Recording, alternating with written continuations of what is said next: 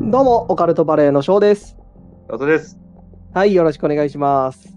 はい、よろしくお願いします。はい、というわけで本日もやっていきましょう。はい、気を入れていきましょい。はい、というわけで本日はですね、投稿会うやっていこうかなと思っております。あーいいですね。調子いいですね、投稿会。はい。まあ、はいでもね、だいぶね、投稿会少なくなってきましたんでね、そうね。またあるよっていう方いらっしゃいましたらね、ぜひ送ってくれたらなと思います。はい、お願いします。はい。というわけで、やっていくんですけども、本日ね、四つ葉みどりさんからいただいた投稿なんですけども、うん。まあ、いつも前振りで、なんか雑談やってるじゃないですか。 ややってるね。でも、最近ちょっとうん。ね、反省しな。反省ばっかりりしてるけどね。うん。うん。謝反ってばっ省か前りだけ説ど。そう、反省前説ばっかだよね。はい。でもさ、うん。 上を向いて歩こうや。いや、まあ、上向いてるけどね、別に。うん、なんかさ、うん。これこそさ、あの、リスナーさんに伝えるべきじゃない我々、謝ってばっかだけど、うん。 上向いて歩こうや。 どうした急に。いや、だから、すごいいいことじゃない上向いて歩こうって。まあまあ、いいことだけどね。うん。うん。まあ、どうなんだろうね。直人君みたいに上向きすぎなのもダメな気もすそうるけど、ね。もう、過去にはとらわれんとこ。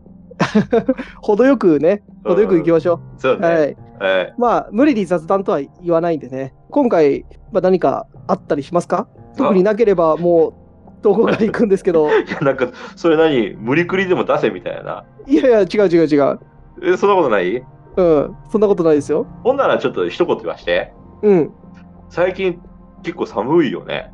ああ、そうですね。翔く寒んいでとすこはね。もう雪降った雪は降ってないですけどね、この前、うん。あの休みの日の昼間かな、うん。氷が降ってましたね。今日降ったなんか結構でかいやつ、ビーほ玉んと。とまではいかないけど、ビー玉とビービー玉の間ぐらいの。翔くんの頭にぶち当たらんかった。いや、もうバラバラバラバラって言ってて、びっくりしたよ。うわーってうん、真っ白になってた、氷で。ってなった。いや、プーンとはなってない。なってない。いやそれあんまりうまくないから、それ。ごめん。ちょっといい今ね、やって自分で恥ずかしかった。あんだけ不評の嵐だったやつじゃ ん。ねそうね。ちょっともうはいしょ、ちょっとオカバレ社会現象みたいになってたじゃん。いやあの回はだってあの回はひどかったみたいなね。あのーこう、あれだよ。僕らのだからなんか脱線しすぎがひどかったみたいなさ。うん、まあまあ、いつも通りっちゃいつも通りだけどね。 俺ものすごいはす反省したのよ。あのー本当かよ。じゃあ、投稿者さんに失礼じゃん。あんだけさ、脱そう線、ねすぐ脱線みたいなさ。まあそうね、確かに。話とは全く関係なかったからね。そうね、二人の責任なんだよ。翔くんと僕の番組の二人の責任なんだけど、うん。あの、発端は翔くんだったじゃん。その、なんかうんああマリオそうね。 RPG2 だからなんなら僕、マリオ RPG の話したかったのに、それからもそれてるからね。 そうね。うんでも、きっかけってすごい大事だと思うのよ。投稿者さんにも失礼だし、僕にも失礼ですから失ね。礼だしね。で、はい、そう、僕にも失礼じゃん。その、うまくなかったっていう。いや、それはも う、わかる正直な、正直な感想ですよ。だから、なんか、誰得でもないんだよね。そうね、誰も得してないね。損ばっかり。そう。はいそうばっかり。まあ番組的にどうなのって思うよね。はいうん。 まあね、うん。まあまあ、そういうのもありつつ ね、本日もやっていきましょうか。やっていきましょうか。まあまあ、ゆるくね。はい、ゆるくやっていきましょう。ははいやっていきましょう。はい。い、というわけでね、本日はですね、うん四つ葉みどりさんからいただいた投稿をちょっとお話しさせていただこうかなと。はい。四つ葉みどりさん、いつもありがとうございます。はい、いつもありがとうございます。えーというわけで早速読ませていただきます。はい、チャオ。はい、えーお疲れ様です。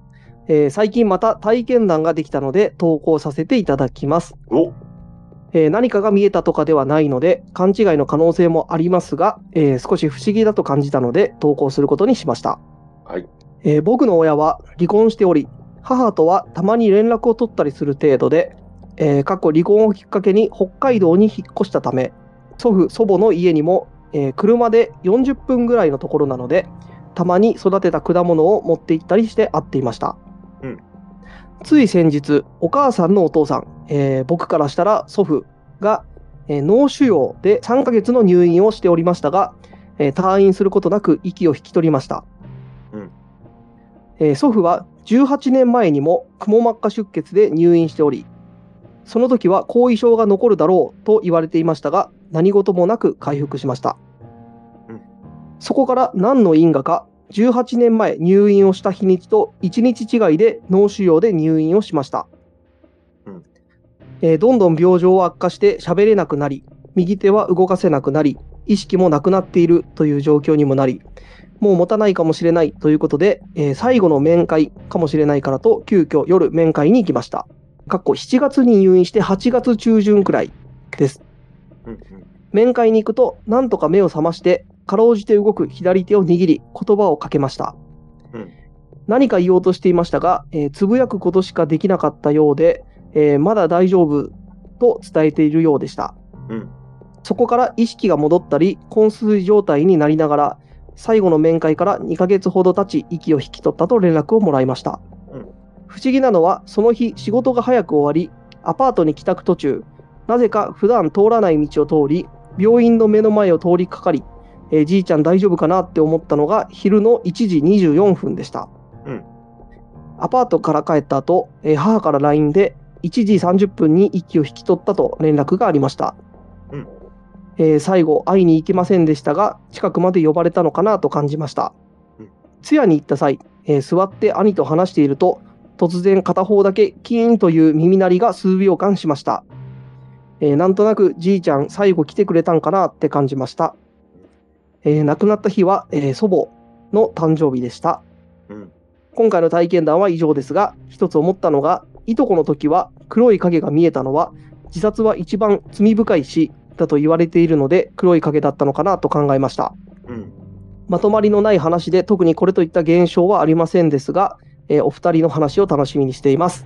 タイトルは今回は直人さんにお願いしてみたいです。よろしくお願いします。おおはいありがとうございますということでいただきましてありがとうございます。はいちょっと気合い直さなあかんですな、はい。なんか最近、直人くんにタイトルお願いするの多くないやっぱ気づいちゃったってやつ、気づいちゃったっていうやつなのか、うん、なんか怖いもの見たさみたいな。ああれなのかなるほどね。 うん。まあまあまあまだから前回もじゃね、あ今回うんあの、シェリーさんあ。かうん。すごい、ものすごく素晴らしかったってね、言ってくれてたし、もうそこまで言ってたから。 うんとんでもなくもう世界一、いや、宇宙一だぐらいね。そうかな。そこまで気合いこもってたから。気合いこもってたはずよ。はういん、でも、まあ、まあ、タイトル、あの、付けさせてもらいます。はい。はい。はい。よろしくお願いします。はい。というわけで、オカルトポイントなんですけども、いきますか。行きましょうか。まあ、四つ葉みどりさんのおじいさんが亡くなったお話ですけども、そうですね。はい。亡くなった時間に普段通らない、うん。ね、道を通って、まあ、病院の前まで行ったと、うん。その日にちょうど亡くなってしまったっていうお話ですね。うん。どうですか、オカルトポイント。じゃあ、私から行きましょうか。はい。やっぱその最後の方にちょっと一う言んあったじゃないですか。自殺したね、うんう遺ん。族の例がやっぱ黒く見えたと。うん。やっぱそういうのは、やっぱりいいけないから黒いのかなとか。うんまあ。なんか黒っていけないイメージじゃないですか。まあまあまあまあ、そうだね。う。うんだから、だから本当に自殺とか、うん。自分で自分を殺すことってうん。いけないことなのかなって思うんだけど、俺本当にいけないことなのかなって思うんだよね。いや、どうなんだろうね。これどうなんだろうね。ね。これみんなさ、見解あるじゃん。うんその、各自、各々の育ってきた文化も違うからさ、そうそね。の考え方が違うわけじゃん。でもやっぱりさ、こう、中には生きたくても生きられない人そうもいたりして、うんやっぱそういう人たちからすると、んどうしてって思うじゃない。やっぱり。そう、わかるよ。それすごいわかるんだって。ね、明日行きたかった人たちのね、うん。あそうのね。命だよみたいなね。あなたが行きたくないと思った日はみたいなね。そうそうそう、そういうのありますからね。あるけど、正直ってそう、いや、もちろん大事なんだけど、うん。うん。難しく考えるとそうなってくるけどさもっともうすごく単純に考えるとやっぱ行き着く先ってのは一緒じゃんみんなまあまあまあ、結果は一緒なんだけどね。そ過程がね。うなんていうの僕はね、うん。僕は今回さ死に関して喋らせてもらうけどさまあ、いろんな考え方があるんだけど、そんなに死に様って大事なんかなって思う。ああ、死に様ね。うん、死に様より生き様じゃないのって思って。ああ、自殺に関しては、うん。ちょっと他の死は分かんないけど、自殺に関しては、自殺する瞬間までが生き様に入るんじゃないのいやーでもさ、いろいろさ、やっぱり戦ってきたわけじゃないの生きとるときは。そのまあまあまあなんとかしようとか頑張ったりとか。うん。でも、自分の中では、その、頑張った結果ダメだったってだけの話じゃん。頑張ったけどね。まあまあ。戦ったね。けど、戦ったけど、ダメだったって話じゃん。だから、そのところを、その、省いてさ、その、自殺したから心が弱かったとかさ。まあ、まあ、ね弱かったとは言わないけうんそうど、そうそうそう。なんか、あるじゃん、イメージ。やっぱ黒いイメージじゃん。まあそうだね。わかるちょっとネねガティブなイメージだよね。だから。そうそうそうそう。でも、きっとさ、その人本人、すごい頑張ってたと思うのよ。なんとかしようと。それはね。う。うんん、もちろんいろんなねある話あるけどさやっぱり壮絶な何かがあってで結果そうなっちゃったかもしれんけど、まあ、花から死にたい人なんかいないからね。絶対ないしすごい怖いことじゃないですか、ですごいそうだね勇気いることだしうん。そそれぐらい追い込まれたけどその追い込まれるまでにやっぱりあがいたと思うしさ、そうだね。うん、だからそういうところの方がやっぱり俺は評価してほしいよなって思うその死んだ 後にそうそうそう死にざまじゃなくてさまあまあ、言ってることはわかるけど、うん。いや、わかる。その、ごめんね。ちょっうと、ん。スピリチュアルな話になっちゃってるけどさ。そうね。ううん。。まあ、で、あとあれよ。やっぱちょっと、魔が差すっていうのうん。たまたまかもしれないけど、おじいさんが、ね、お亡くなりになる日に、その近くをね、道変えて通ると。うんや。っぱこれもあるあるなんかな。やっぱりなんか、虫の知らせとか虫さ、のお知らせとか言いますよね。うん。そういうことを言われる、なんか、第六感みたいなのが働いたんじゃないかなと思うけどねそ。の呼んでるっていうのうん。あとね、その、おばあさんと、うん。誕生日のな、ね、日に亡くなったっておじいさんが言うじゃないですか。うん。これね、あながちね、こう狙ってきとんじゃねっていうのもあるんですよ。おーこれなぜかっていうと、やっぱり僕のじいちゃんばあちゃん、まあ、両方ともお亡くなりにな,、うんっとるんですけど、うん。やっぱり片方が亡くなると、もう追うように亡くなるっていうじゃないですか。うん。そうね。うん。で、僕のとこはね、うん。あのー父方と母方の両方とも、うんあのー追うように亡くなってるんですよ。おーなるほど。そうなんや。やっぱり、その、パートナうん。ーがすごい大切で、まあ、生きる気力っていううのん。がなくうなっん。たのかわからないですけどね。そうね。だからずっと苦楽を共にしてきた人がね、うんいなくなってしまうと、やっぱりどっか心にぽっかり穴が開くうんようなとこがやっぱあるんでしょううね。ん。で、やっぱり最愛のおばあちゃん、だから、嫁さんですよね、おじいちゃんにとっては。うん。で、すごい思い入れのある日日うんにちまで頑張ってみようっていうのもあったと思うし、うん。きっと僕も、もしね、そういう風になったら、何かしら思うとこあると思うんですよ。そういうので。そうだね。うん、頑張ってみようみたいな。うん。だから、やっぱり、そう、おじいさんもその、おばあさんのうん。誕生日までちょっと頑張ってみたんじゃないかなって思った。うん。なるほどね。うん。いや、まあそういう捉え方するとちょっといい話というか、うん。うん。すごいおじいさん頑張ったんだなって思うよね。うん。どう、どうすか、翔くんは。はい。まあ僕もオカルトポイント、まあオカルトポイントというか、うん。なんだろうね、この18年前にくも膜下出血で入院した、まあ、その日と、まあ、1日違いですけど、うん。まあ、同じような時に脳腫瘍で入院することになった。これなんか因果的なのがあるのかな、やっぱり。うーん。たまたま偶然なのかな。そうね、僕は、なんとなくだけど、偶然だとは思うんだけどね。うん。まあ、ちょっとそのおじいさんがどういう方とかうん。わかんないけど、なんかもしかしたらちょっとそういうのがあったのかなというのがちょっとあって、その、な、なに、日にち的な感じで。いや、まあ、日にちというか、まあ、よく言うじゃないですか、その家系で、例えばその自分の家系は、男はなんか早死にするとか、ああ、そうつね。なん、かまああ、るね呪いなのか何なのか分かんないけど、遺伝とかね。科学で言うと遺伝だよね。うん。まあ、みんな同じ、ね、病気で亡くなるとか、うんその50歳まで生きられない家系だとか、うん。そういうことがあるじゃないですかあるね。そういう話あったりするじゃないですか。うん。ちょっとそういうのに近いのかなって、まあ、呪いとかではないとは思うんだけど、うん。うん、そういう家系的な、なんか、まあ、オカルト的に言うとね、うん。家系的な何かがあって、その18周期で何か悪いことが起こってるとか、うん。そういうことがちょっとあるんじゃないかなって、ちょっと、そうね。だ、うん四つ葉みどりさんも、もう、霊感あるじゃないですか。そうだね、うん。やっぱり、その家系的にもそういうね、力がある家系かもしれないですしね。そうそう、だから僕が言いたいのは、四つ葉みどりさんに、ちょっと、その、例えばね、四つ葉みどりさんが18の時とか、今ちょっと何歳か分かんないけど、うん。その36うん。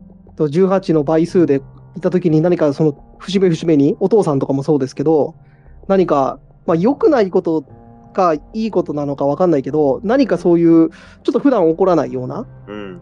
特別なことを、こ何か起こってないかなと思って、遡ってみると、そうそう、ちょっと聞いてみたいよね。要はだから、四つ葉みどりさんの家系の厄年みたいな感じの。そううそうそうそう、役年みたんいな。なんか、ね、うんことが起こってるんじゃないかっていう、そうそうそう。うん、あるかもしれんね。ではもちろん僕らにもあるかもしれないですね、か家そうそう、だからそういう気のねづいてないだけで、厄年っていうとちょっとオカルト的だけど、まあ、科学的に言うとなんか、ね、例えば人間とかもその自分の細胞がこう入れ替わってるとか言うじゃないですか、周期で庭。うん。何年ごとにとか、うんうんそういうちょっとなんか周期的なのが、うん。その四つ葉みどりさんの家系は18年ごとに起こってるうん。っていうのがなんかあるんじゃないかなと思って、うん。まあ、僕のオカルトポイント的にはちょっとその辺を、まあ、また四つ葉みどりさん聞いていただいたらね、なるほどね。超面白いね、それは。ちょっとまたお話、もし何かあれば、うその周期的なのがあるんであれば、ちょっと教えてほしいなと。ん。そうね。うん。いやまあ、まあ、偶然。然といえば、まあそこまでなんだけど、だもしかしたら気づいてないだけであるかもしれないじゃん。そうね。偶然ってさ、すごいさ、うん。あの、いい言葉だよね。簡単にまとめれるじゃん。そうね。ううんん。ぐ偶然で済ましてしまえばそれまでなんだけそうど、そそううもしかしたら必然なのかもしれないしね。そうそうそう。いうのがもしかしたらうん、あるのかもしれないなと思っしらて。調べてみるとね。そう。逆に言えば、それを知ってることで、例えば四つ葉みどりさんが今35うん歳だとしたら、うん来年36になるからちょっと気をつけとこうとか、ねちょっとそれ備えこそ、備えるみたいなね。そうそう、厄年みたいにね、うんうんうん。うん、そういうこともできるかもしれないじゃないですか。まあ、備えたとてかもしれないですけどね。まあ、わかんないけそういうど、のは。うん、でもまあ、病院行ってね、うん人間ドック行ったりとか、そういうことはできるわけじゃないですか、病気関係だったそらう、ね。ああ、うんそうね、そうね。うん、早期発見とかでね、そういう大事には至らないっていうのもあるかもしれないじゃないですうんかう。んう。うんん、そういうのなんかないんかなと思って、あの、翔くんが発人されたっていうのは、なんかそういう因果関係はないですかいやー、そうね、うん僕、そう蜂に刺されたじゃないですか。うん。でね、まあ、ちょっと知り合いの、まあ、年上のうん。人にね、まあ、会社の人とかじゃないんだけど、うん。人にね、その話をしたんですよ。うん。最近、蜂に刺されて大変でしたみたいな、うん服の中に蜂入ってて、うん。って言ったら、まあ、知り合いのおっちゃんなんだけど、うんそのおっちゃんにね、何言ってんだお前って言われて、うん。俺なんかな、あのパンツの中に蜂入っとってな、んしかもスズメバチうん。入ってて、弾刺されたんやぞって言われて、 うん。そんなことあると思って。お互い様やんけ。いや、弾刺されるってな、ボンボンに腫れたって言って、うん。なんか、あの、僕、まあ、刺されてなんだけど、なかなか、まあ、ないと思って、そうんの服の中に蜂入って刺されるみたいな、うん。あんまりないじゃないですかう。ん。で、ちょっとその、珍しいエピソードだなと思って話したのに、うん。さらにそれより珍しいエピソードを持ってこられて、 あちょっと、潰されたっていう。上乗せされたわけね。そうそう。うんあるんかいと思って。あのさ、僕もさ、その蜂関連の話なんだけど、うん。やっぱりさ、ちょっと都会の方に会社行ってるとさ、うん。あの、一匹さ、蜂が来るとさ、うん。もうみんながさ、もう、ギャーって言って、あ逃げてあ、あさ、るね。で、男たちは勇ましく殺せ殺せって言っうて、ん。で、殺せみたいな、うん。うんややるんだけど、あ正直言ってあれ偵察橋じゃん。まあまあまあ、そうだね。うん、なんかどっかに巣作れるとこねえかなって探してきてる偵察鉢なんだから、ほかっとけやって思うんですよ。絶対あっちから攻撃することなんてねえんだから、まあまあまあ。こっちから、そうこだっねちから変なことせん限りね。うん。そういうのが多々あるのよ。やっぱり知らんっていうの。もうまあ蜂見たら蜂は敵だみたいな。蜂は刺すものだみたいな。まあ、怖いのは怖いけどね、確かに。怖いけど絶対向こうからしてこないじゃん。まあ、でも絶対とは限らないでいしょ。やいや、もうほぼ、こっちから嫌がらせとかなんかひどいことせん限り絶対向こうから。向こうは、だって違うんですもん、ミッションが。だって僕が蜂だったら、直人君刺しに行きますよ。絶対勝てるわけないべ。ムカつく顔してんなと思って。 でも、俺、蜂には結構耐性あるからね。拳で戦あるうよよ。うっせやろ。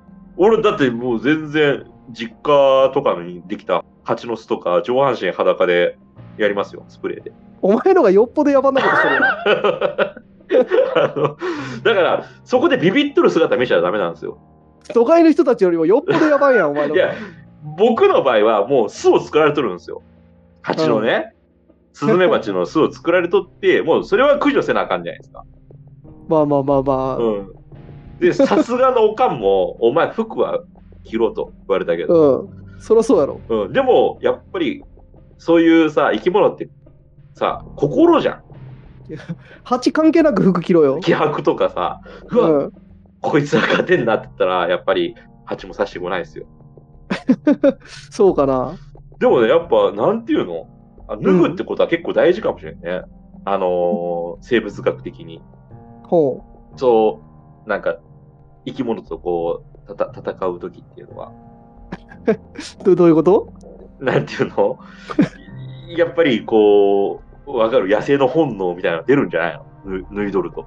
いや、どうなんだろうね。いや女性のあると思本能出さない方がいいんじゃないのいや、あると思うんだ。だから黒い服とかだって狙われるっつもんやん。あああれ違うんだって。服着とるから狙われるんだって。あ、こんなあ軟そうなの軟弱なもん着やがってみたいな。あ蜂かそらうしいたうらねものなのそうそう、だから黒とか色関係ねえんだって。あのー専門家が言うじゃん、よく。黒いところは狙われますみたいな。うん、言うよね。知ったかぶりだね。あれ はね、服を着てるからそもそもダメなんですよ。俺もねちょこれ。これを聞いたリスナーさんが裸で蜂の巣に立ち向かってったら、お前責任取れる まあ、あのー数には勝てんすからね。一つ言っておく けど。あの、2、3匹だったら多分勝てると思うんですけど、そんあなのー何十匹もおるとこは勝てんすよ。皆さんは、あの、決して立ち向かおうとせず、専門業者にお任せしてくださいね、ちゃんと。そうね。そうそうそうそう、ごめんなさいね。また、ね、謝罪せないかん羽目になる可能性が出てきましたね。そうコメントで、直人君のせいで刺されましたみたいな、来たらどうするよ。そう ね。また、シャーマンキングになっちゃうね。まあ、 謝って済むことならいいけどね。うん。ちょっと、はいちょっとだいぶ脱線したけどさ、はいはい。まあまあ、その、オカルトポイントのまとめとしては、どうですか、うん翔くんそうね。うんやっぱりまあ、おじいさん、まあ、ちょっと僕のオカルトポイントは、まあ、その周期、何かあるんじゃないかとか、うんいろいろ、まあ、直人君もちょっと、なんかスピリチュアルなことをいろいろ言ってましたけど、うんまあ、結局でも、どうなんだろうね、オカルト的で言うと、やっぱりおじいさんうんが何かこう、亡くなるときに、四つ葉みどりさんに、やっぱりちょっと、虫の知らせとかね、うんまあ、そういうことを知ったりとか、やっぱそういうスピリチュアルなことあったんじゃないかなって思いますけどね。うんまあ最後の耳鳴りとかもね、その四つ葉みどりさん言うように、おじいさん最後ちょっと聞いて来てくれたんじゃないかなとかうんいうのを、まあ偶然って言ってしまえば、それまでなんだけど、やっぱりちょっとそういうスピリチュアルな捉え方を。をした方が、その残された人たちにとっては、ちょっとまあいいんじゃないかなっていうのがありますよね。うんうんうん。でもさ、うん。あのー僕は、まあ、いろ、もうこの年になって何回かっていうか、まあ、それなりにさ、死に目にやってきとるけど、うん。その、やっぱりさ、なんか、なんとなくなんだけど、うん。死のうと思った時に死ねるんかなみたいな。ああ、もう、なんか、そんな感じせえへん。なんか要そうだね。。うん。全員にとりあえず会って、うん。で、ある程度自分が思った日に、もう、あ、もう、あの、十分生きたって思った時になんか死ねるようなさ、そうね。生き確るかに気力と、なんかそういうのってすごいあると思うのよ。ちょっと不思議な話、スピリチュアルな話になるんだけど、うん。で、もういいやって思った時に、あの、もう太い人生だったって思った時に、こう、死ぬんかなと思ってさ、そうね、確かに僕、あるよね、なんのか。うん、3年前ぐらいに自分うのんばあちゃんがね、うん。あの亡くなったんですけども、その時も、もう、持ってあとい、ね、一月とうか、んうん。それぐらいって言われてて、うん。あの僕、ばあちゃんに会いに行ったんですよ。うん。で、その時その時も、もう喋るのがやっとぐらいの感じだったんですけど、うん。その時まあ僕のおじさん、まあ、うんばあちゃんからしたら息子だよね、うん。が、えー結構遠いとこに住んでるんですけど、うん。まあ、ちょっと新幹線乗って、うん。まあ、僕ら行くっていうんで、一緒に来てくれたんですよ。うん。で、やっぱりその、なかなかもう何年も会ってなかった、そのおじさんと会って、うん。会って、その次の日に、やっぱ亡くなったんですよね。ああ、なるほどうね。ん。いや、だからもう最後に会えたからいいやっていうのが、なんかね、自分の中でね、もうなんかそうそう区切りがつくっていうの自分の中で。う。もうん苦しいけど耐えて耐えて、もうある程度こう、ね、親族のいろんな人の顔見れて、もう、もう、お腹いっぱいってなった時なんかな。うん。そういうのがあるのかもしれないね。うん。うんでも、そのおばあちゃんってあの、ゆたんぽばあちゃん。そうだね。湯たんぽばあちゃんって言っても皆さんわかんないでしょ。ああ、じゃあこれね、皆さんね、この涙なく、ね、涙なくしてはね、うん。聞けない話なんですけど、翔くんのおばあちゃんね、僕らが泊まりに行くとね、あの、布団の中にね、湯たんぽを入れてくれてたんですよね。そうですね。よくね、あの、うんお布団あったかいようにね、うん。そうね。そのおばあちゃんだよ入れてくれてましたね。ね。ね僕らはちょっと茶化して湯たんぽばあちゃん、湯たんぽばあちゃん言ってましたけど、言ってましたね。ねもう僕は鮮明に顔も覚えとるし、うん。そのね、もう大人になってからショックがなくなったって話だったね。あの、なくなってから聞いたけど、やっぱり悲しかったし、そうね。ねえ、思い出ありますもんね。我々高校の時代ね、翔くん、翔くんって言って。そうね。だから2階にある僕の部屋にう、ん。その湯たんぽをね、入れてくれたりとか、なんか うん夜食持ってきてくれたりとかね。そうね、あったね。あったじゃゃないですか。ん。 あったあった。直人くんなんか、うん。あれだよね、夜食持ってきてくれたおばあちゃんに、2階に上がってきただけで息切れとるやんとか言ってたよね。 じゃあ これはね、ホッチェ感謝の意味を込めてで すよ。ひどいよね。ひどいですね。いや、ひばあどいけど、 ばあちゃん息切れしとるやんとか言ってたもん ちょちょね。ちょ大丈夫かって話ですよ。 でもねえ、あの、湯たんぽね、本当にお、うん。あの思い出すわ、今でも。そうね。まうあん僕ば、ばあちゃん子やったんでね。うん、この時代に湯たんぽかっていう。 いいでしょ、別いや、に。いいんだよ。全然いいんだけど、ちょあっっと、たね、かかったでしょ。あったかかったし、すごいいいんだけど、うんね、まあすぐでもお湯は冷めるからさ。いや、湯たんぽ結構持つよ。いやいや、でもまあ、なんていうのちょっと心の中で突っ込んじゃったってとこもあるよ。そり ゃね。ちょっと漏れとったけどね。うんそうそうそうそうそう。ちょっとね。だから、なんていうの僕みたいなちょっと赤の抜けたさ、やっぱちょっと、か、ね、田舎っぺって言っちゃいけないけど、うん。そういう翔くんはそうじゃないですか。だから僕みたいに垢抜けたさ、本当に都会育ち、都会人間みたいな、ううんん。って思ったとこもあるよ。うん。直人君、田舎すぎて湯たんぽなかっただけでしょ。お前そ れ言湯いた過んぎやぽろが。存在し ない村に住んじでゃあ、る。翔くんはね、いろいろ言い過ぎだって、ゲームもない、テレビもないとか言ってさ、 ひどいこと言い過ぎだって、うちのこと。隔離された社会にいたから ね。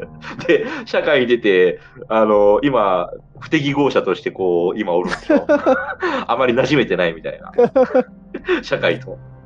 はい、はい、まああ、まあまあまあまあ、ね。思い出話もそ うね、ほどほどに。はい。はい、はい、ほどほどにしてね。 はい。まあまあ、ちょっとおば、おばあちゃんの話にそれちゃいましたけど、うん。まあそういうことですよね。う。うんん。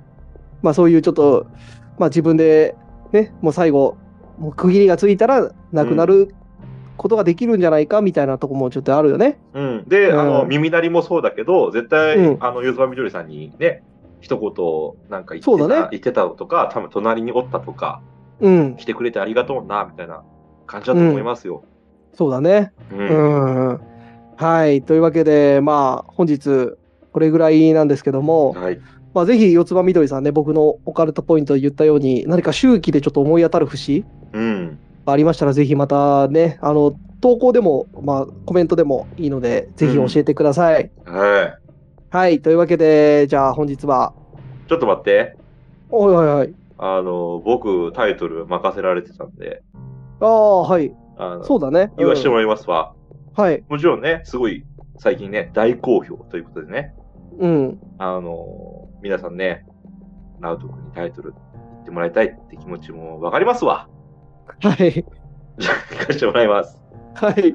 お願いします。えーじゃあ、ちょっとね、今回はちょっとふざけれないし、うんち。ょっとね、しんみりしたっていうか、うん。まあ、ほっこりでもないし、うんちょっとしんみりするような感じだから、うん。四つ葉みどりさんの気持ちも踏まえて、そのおじいちゃんの気持ちとかうん。踏まえて、まあ、タイトルは、はい。じいちゃうんん、俺、元気だよ。おーおーうん、はい。じいちゃん、俺元気だよね。うん。にしようかな、今回はね。いや、まあ、セリフみたいなタイトルってことでいいかうん、な。そうね、そうね。じいちゃん、うん。俺元気だよ。はい。じゃあ、四つ葉みどりさん側の、なんか、そうね、勝手になりきってる感あるけど、まあ、そうだね。四つう葉んみどりさんは投稿だからさ。そうだね。う。うんん。はい。じゃあ、まあ、それで、行かせていただきます。うん。はい。はい行きましょはい。というわけで、じゃあ、タイトルもついたところでねう。。 悪くないよね。はい。 まあ、悪くはないですかね。はい。良くもないみたいな言い方すんだよ。続き。はい。う んと。いうわけで、はい。タイトルもついたところで、本日はこれぐらいにしたいと思います。はい。ありえー最後まで聞いてくれてありがとうございます。バイバイ。がとうございます。バイバイ。